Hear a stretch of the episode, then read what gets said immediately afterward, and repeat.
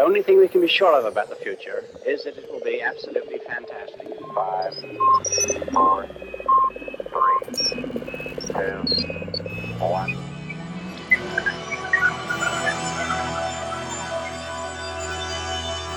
Well, welcome everybody out there and uh, watching this live or perhaps watching it recorded. I am Brian Keating, and I am the As- Associate Director of the Arthur C. Clarke Center for Human Imagination at the University of California, San Diego. And today, I'm also a physics professor. And today, I'm delighted to be joined with uh, James Gates, who is a uh, professor at Brown University. He is the director, he is a Brown Theoretical Physics Center director in Brown University, which is my alma mater, where I got my PhD oh so many years ago and remember with great fondness and i only wish that he had been there when i was there maybe i would have had a different career and maybe uh, could have uh, advanced to experimental physics in my absence but uh, but today we're here to talk with Professor Gates about his new book, which is called "Proving Einstein Right," and some aspects of the continual quest that physicists such as Einstein and all the way up through uh, lectures on gravitation by by Feynman and others uh, leading up to Jim and Stephen Hawking have really been compelled to understand what is the nature of gravity and how enticing and how fascinating gravity is and I wonder, given all the contributions you've made in physics, especially in supersymmetry, which is, you know, in some ways really sprang from your brain uh, in the 1970s while you were writing the first degree on that uh, PhD thesis on that at MIT, uh, and then had so much influence on physics. And in some sense, even though you're the father, sometimes I joke you're kind of denying paternity. In some sense, you know that you're you're uh, maybe not as comfortable with some of the claims made about supersymmetry. So I hope to get into all this. Uh, we'll try to keep it general so people will get interested and get to know Jim's work if they don't already know it already.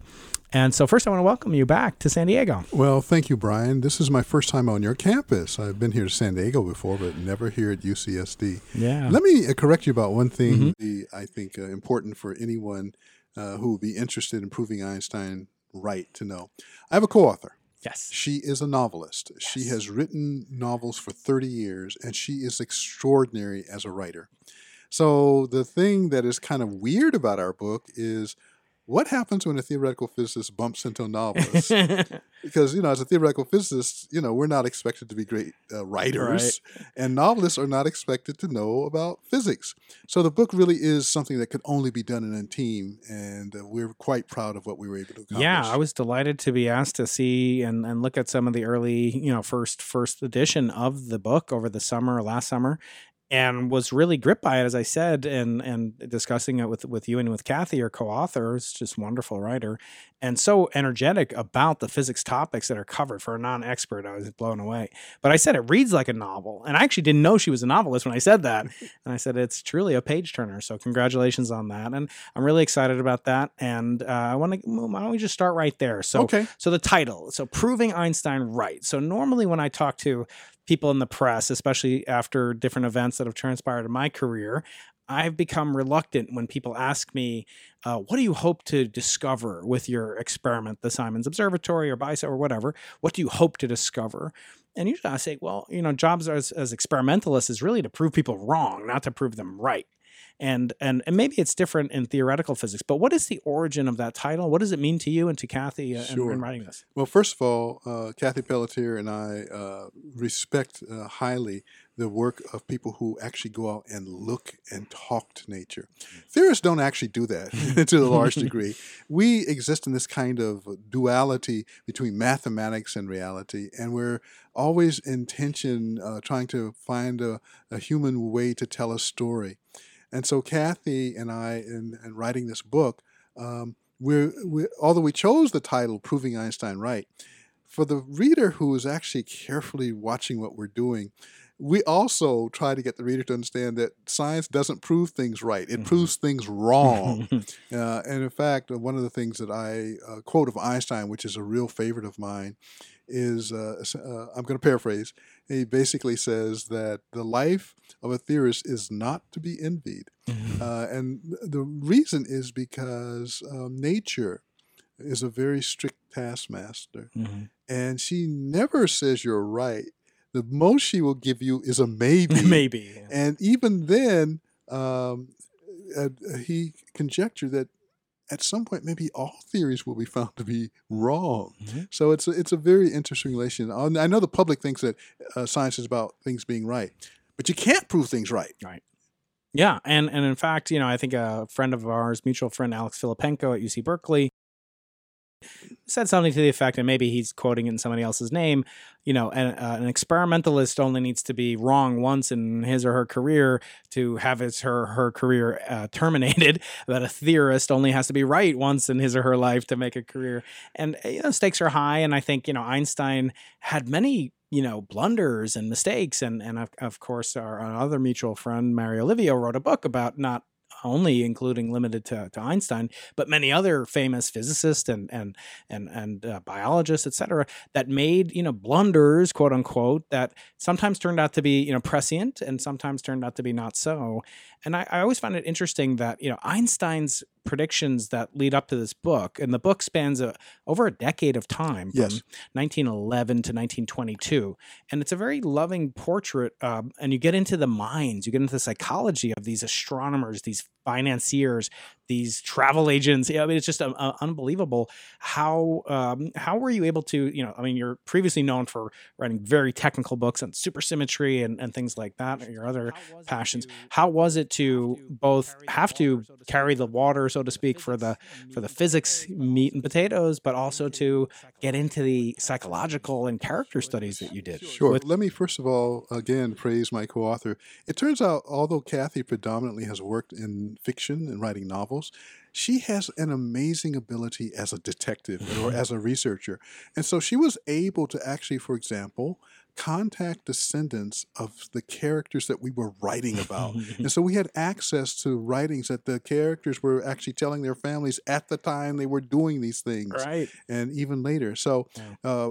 all praise to Cathie. Yeah, I remember getting an email from her, and I sorry to interrupt, but she was asking, "Well, what's the maximum duration of an eclipse?" And I'm like, "Are you sure Jim's not going to ask that?" like, uh, you know, it was very, it was very journalistic almost that she was getting into it. So in such great deep. That's exactly right. In fact, uh, Cathie paid me a great uh, compliment recently. We were being interviewed, and she said that I have, in some sense, changed her as a writer. Hmm. And part Hmm. of that, uh, she, you know, uh, her comment was, as a novelist, she has absolute control. When she says a character has a blue shirt on certain day, the character has a blue shirt on a certain day. But she said she found in working in this realm where uh, reality is fixed, she found out that she she had this deep passion for accuracy. And of course, that's what journalists want, but that's also, of course, how we make our living. Mhm. It is accuracy Yes. that we deliver to the world because that accuracy is what undergirds our technology, which allows us to provide great apps to humanity right. and benefits. hmm And when you think about this great character, Einstein, I mean, no single physicist. I remember seeing a picture of Time magazine, I think the week after he passed away in the 50, 55 or He so. He died in 1955. Yeah. Do you remember when he died? Do you remember that? I day? don't. Okay. And it's interesting because my interest in science had actually preceded his death Right. uh, around 1953 or 54. I first got interested in science. But I don't remember hearing about Einstein until like 1957, so after he died. So I was not aware of his death. I remember the covers depicted, you know, planet Earth as seen from space with a giant sign that said Einstein lived, here. we all remember that cover. He's so uh, so much larger than life as you know the beard, the mustache rather, and the pipe, and the violin, and the bicycle. Uh, these things that that um, you know really fascinated him, Yes. and there are similarities, I would say, between the two of you, uh, and that you have many hobbies, you have many interests outside. Do you find that you know these these different uh, interests that you've had throughout your career, uh, whether it be your you know in your professional level as a bowler, essentially at MIT and Caltech when you were a postdoc, or you know the interest that you had in the space program and actually trying to qualify as an astronaut, um, do these things? Give you mere kind of a psychological respite from the the rigors of being a theoretical physicist or do they feed a different part of your spirit They feed a different part of my spirit, quite Mhm. frankly. And the things that you you're very kind in your praise. and Most of the things you're talking about are are deep in my past. They're not things that are potentially going to return to uh, the realm of reality.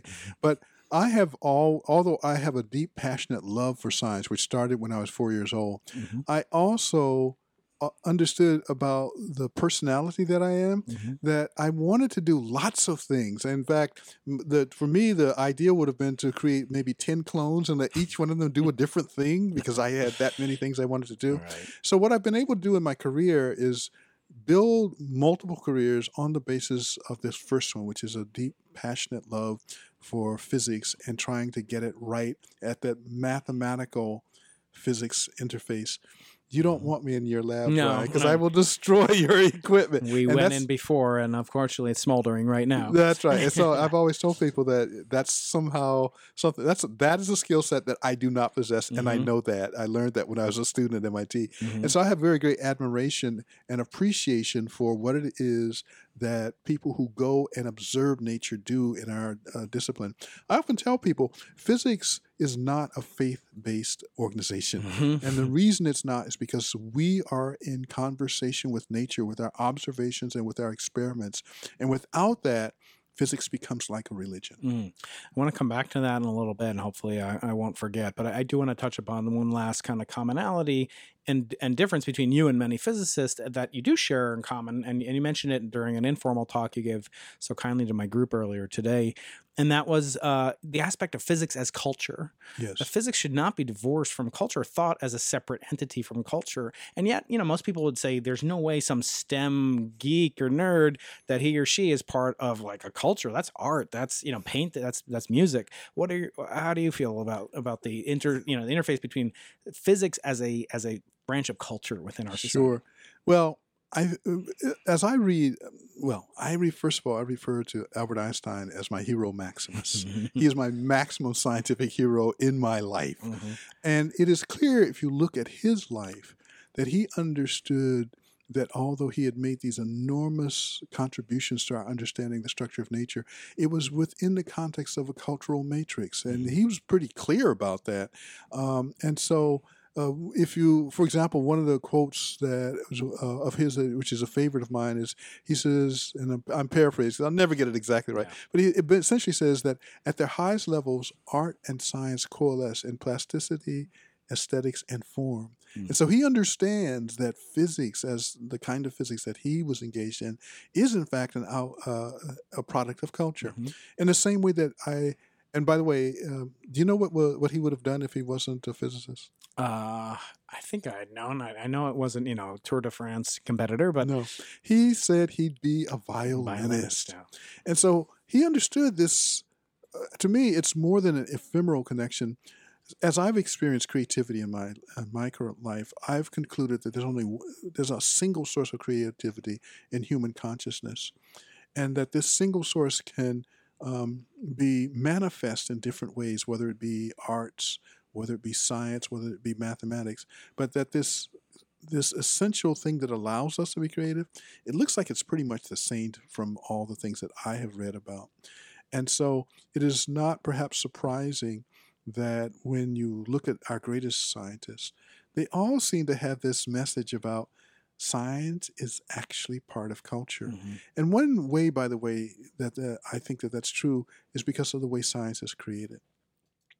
I like lots of music, Mhm. and among my musical likes is classical music.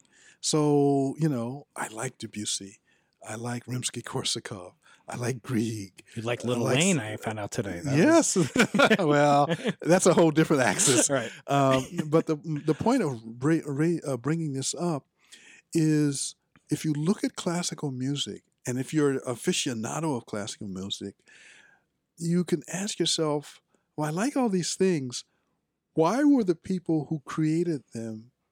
How did they create these different forms?" Hmm. And part of that we know the answer to is because often. Um, parts of classical music are drawn from folk music, Hmm. which means that it's arising from the cultural matrix in which the individuals themselves exist. Existed. Wow. So Mhm. if that's going on with music, I have a very strong suspicion that it goes on actually with all of STEM, that at the boundary where we're trying to create new knowledge, it is that irrational creativity, the same thing that powers the creation of music and art and literature. It's that irrationally, irrationality, the illogical nature uh, that drives how you make advance. Well, Einstein made one quote that puzzled me for decades, which was imagination is more important than knowledge. Right. Yeah. I've always said I don't want my surgeon to say that. No, I'm really going to be imaginative today. exactly. And so that puzzled me for decades. I first learned about Albert Einstein when I was 16 years old. Hmm. That's when I was first introduced to special relativity. I thought it was one of the most amazing things that human mind could recreate. And then I came across the statement imagination is more important than knowledge. And I was like, how can that possibly Right. be? Because for me at that age, imagination was about Marvel comic books, Mhm. superheroes. Mhm. It was about science fiction.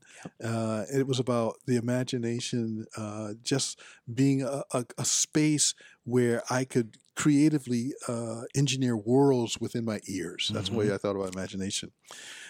But for him to then say that that is more important than knowledge, like special relativity, uh, like Newton's law, which are things that ultimately uh, provide enormous benefit for our species. How could he say that? Was my question. Right. And so, I, uh, decades later, I think I concluded he was right. And I think it works like this Knowledge is like a ball, a ball of finite size. At any given point in time, we humans have a finite amount of knowledge. And if you go, if you wait a decade or so, we have more. So the question is, how does this ball grow? Mhm. And the answer, as far as I can tell and have experienced and watch other scientists work, is that we actually make up the new answers. Mhm. And where does that come from?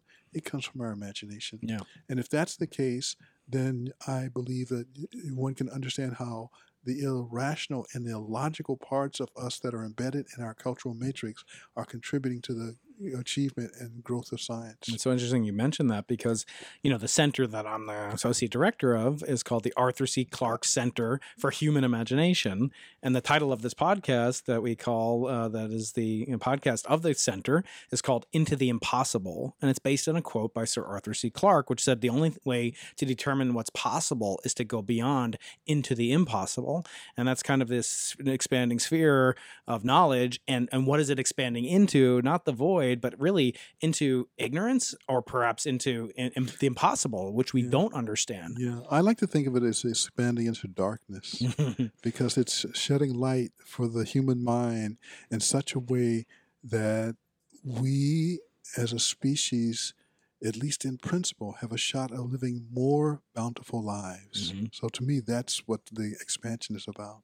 So getting back to the book, uh, "Proving Einstein Right," that you wrote with uh, with Cathie Pelletier, uh, this um, this story is really a human drama, and it's it's spanning continents and it's spanning you know uh, World War II and One. pre oh, sorry World War One rather sorry I meant pre World War II, uh, pre uh, World War One and uh, across the globe, and it was a dangerous time, and it was a time of ideologies and and passions and and stereotypes and prejudices uh, against this type of physics. I always think, you know, Einstein had one thing going for him in this quest to, you know, maybe prove his theory of general relativity right, which is that he had the work of Newton that he was standing on whose shoulders he was standing. And they knew, he knew that there was something odd about Mercury.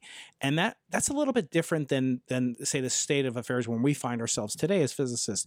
We we can make a theory, uh, but oftentimes we can't. I shouldn't say we. I should say you theorists and, and your and your fellow theorists. You guys can predict a theory, but you don't often have a predict a retrodiction against which to compare. In other words, he had this advance of the perihelion of Mercury, so they knew something was deeply wrong with with Newtonian theory alone Correct. for hundreds of years, perhaps. right?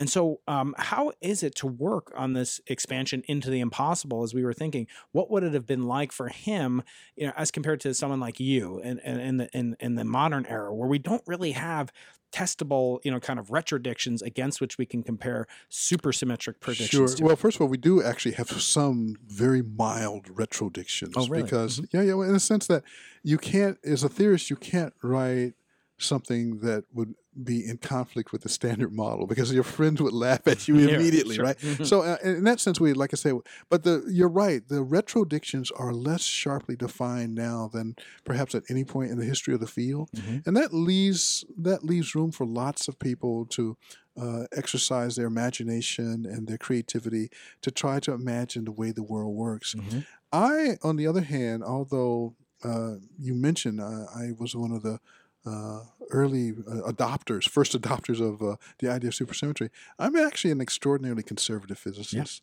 And so, although I will, uh, I think it's valuable to explore an idea like supersymmetry, and I think I even know why it's valuable, which is not what m- most of my colleagues believe.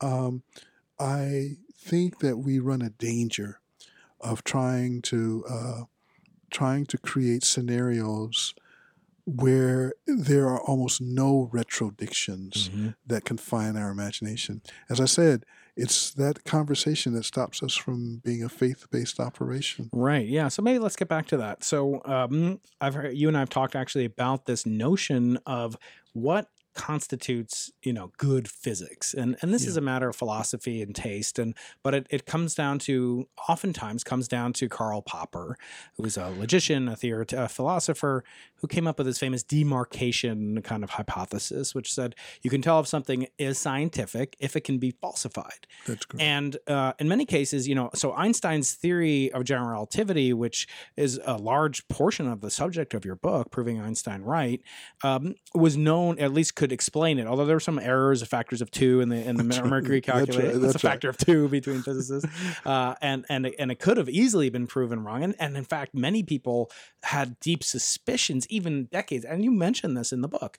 Uh, you guys point this. Uh, there were deep suspicions if it were correct, really, even until after the 1922 or 1920, sorry, 1919 solar eclipse. So we're we're we're celebrating the centennial of the famous eclipse that sort of solidified Einstein's reputation for all time. But but but even up until that time, it wasn't clear that um, that there was any room necessarily for falsifiability of that. And and I think people could say, well, there could have been some other theory that could have uh, shown the advance of the perihelion of Mercury, um, and so you couldn't really prove it wrong. So is it the case um, uh, that you see that Einstein was kind of in a no-win situation? Like he famously said, "Well, what if you're, what if the expedition had been, you know, had proven you wrong?" And he said, "I would have felt sorry for the, The good, good Lord, Lord, because the equations are correct." yes, I don't believe that he was really that confident. Do you? I do. You do, really? I do. hmm because uh, you know we have to reflect a little bit on his trajectory. So, starting at 15, he in his mind begins to construct the philosophical basis for special relativity, and with a very simple question: What is the what would the universe look like if I was riding on a beam of light? Right. So he starts from this philosophical basis with his earliest work, and it turns out to be an enormous triumph. It uh, runs the table in, in the language of uh, some uh, poker, Poker, games, right. right?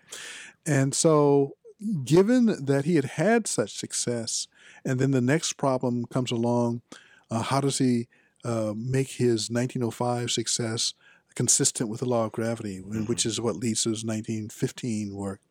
But as you mentioned, he gets it wrong in 1911. I mean, he just totally blows it in 1911.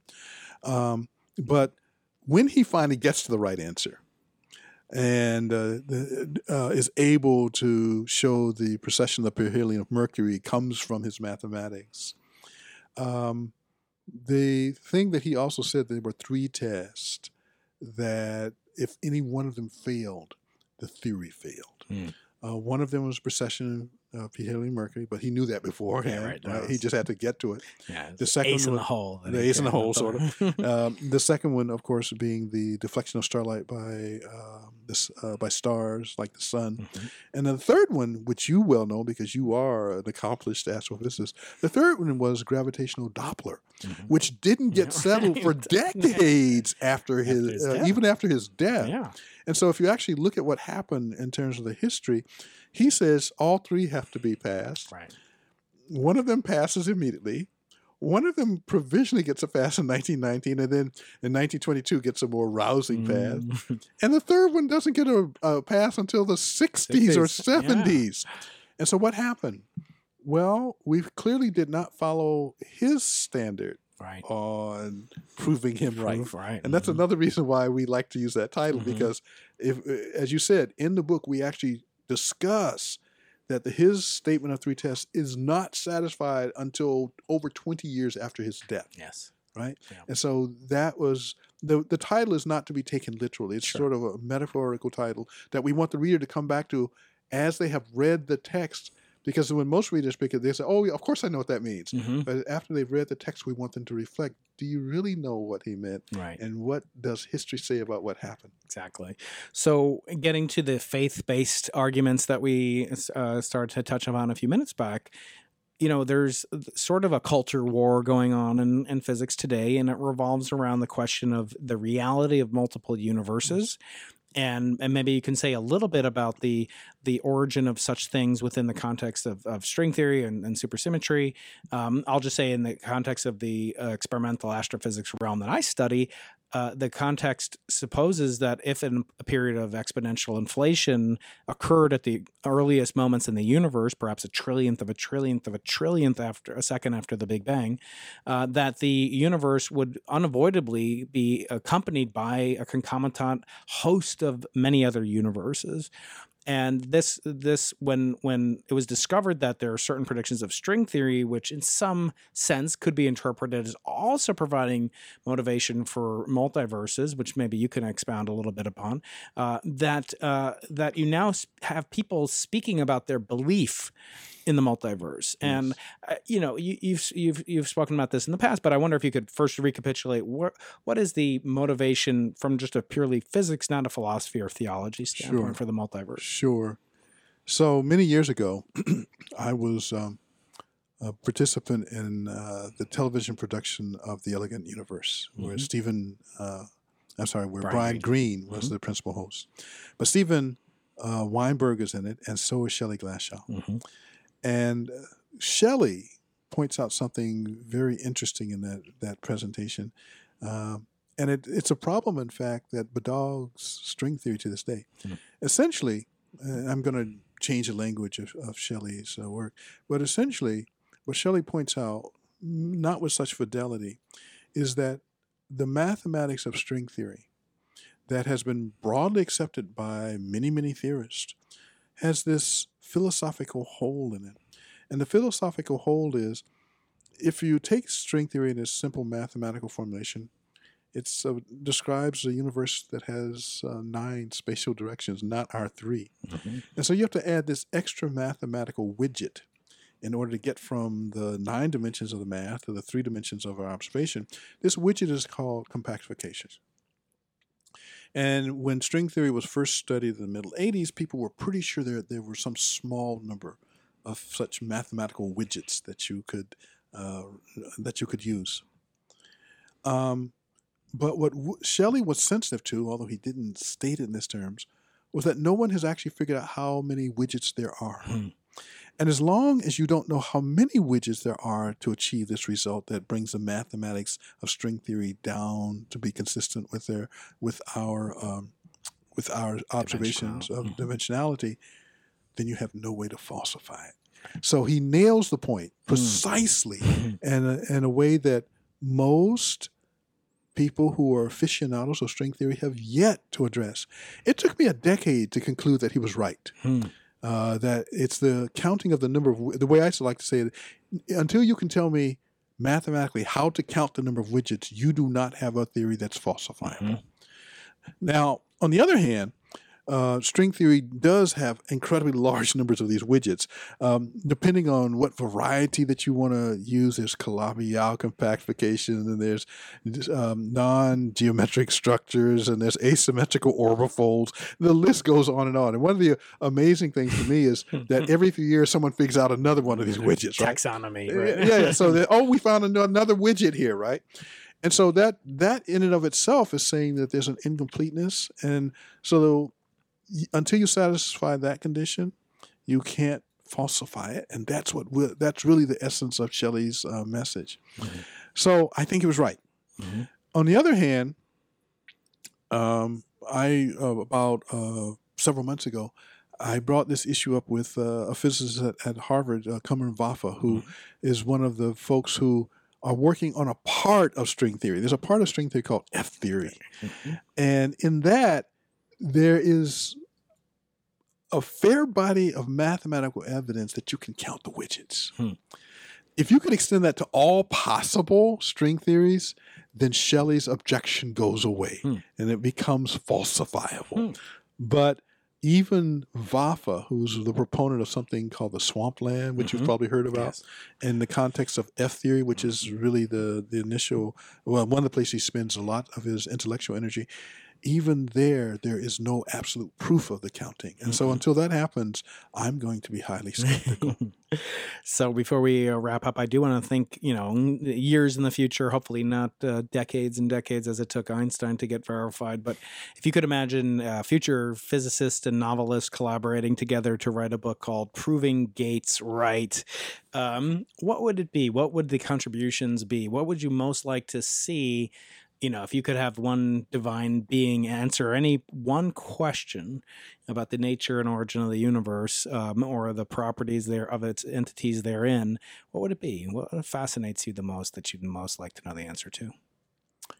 So, as you know, Brian, um, I have been pursuing some, well, some uh, mathematical approaches that have been described as avant garde or Mhm. eclectic. They involve taking differential equations and then recasting them in the language of networks and then studying the properties of these networks. So, we call these networks adinkras. And this is uh, something that I've received a fair amount of criticism. Like, what in the world? Why are you doing this? and the answer turns out to be because there are problems in at the basis of string theory that I am aware of from when I was a postdoc at Harvard that no one has ever solved. Right. And so that suggests that if you have a problem where, and you know, my the community to which I belong contains many individuals uh, of which I am in total awe and admiration of their intellect. Just absolutely the case. And yet, none of these people have been able to solve this particular problem I'm describing. Mm-hmm. That suggests that you need a new tool to attack the problem. Mhm. And this network approach was my effort to start to develop a new kind of tool to attack this problem. So I've referred to this problem as the white whale in my life. I'm, I'm like Ahab chasing this white right. whale through through the darkness that the knowledge expands into, right? Very And so if if uh, the good Lord would suddenly appear before me and say, Jim, I'll, you know, you're gonna die, but in order to do that, I'll give you an answer. eh, Do you still want to ask the question? I would ask the question. and the question would be how do I find the irreducible representations of supersymmetry? uh, very good. Well, I want to finish this uh, this interview with a question I like to ask people, and it, it involves a general nature of imagination and curiosity. And I do that with all the guests that I'm uh, so privileged to interview, such as yourself. Uh, and it really involves, you know, this this you know your first career in some sense, going back to 1972 as a student at MIT, where you began your career as an educator.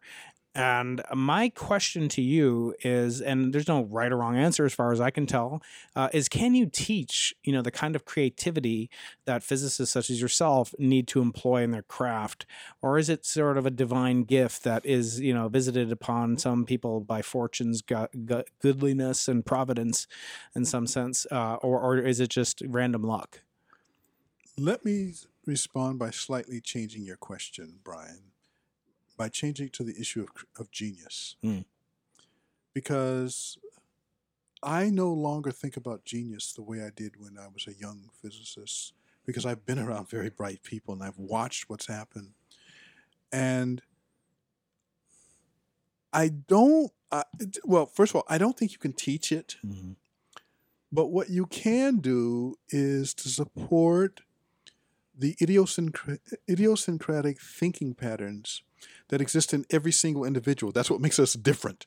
That you can add an increased possibility or probability that the idiosyncratic nature of an individual's thinking will lead to a unique, innovative answer.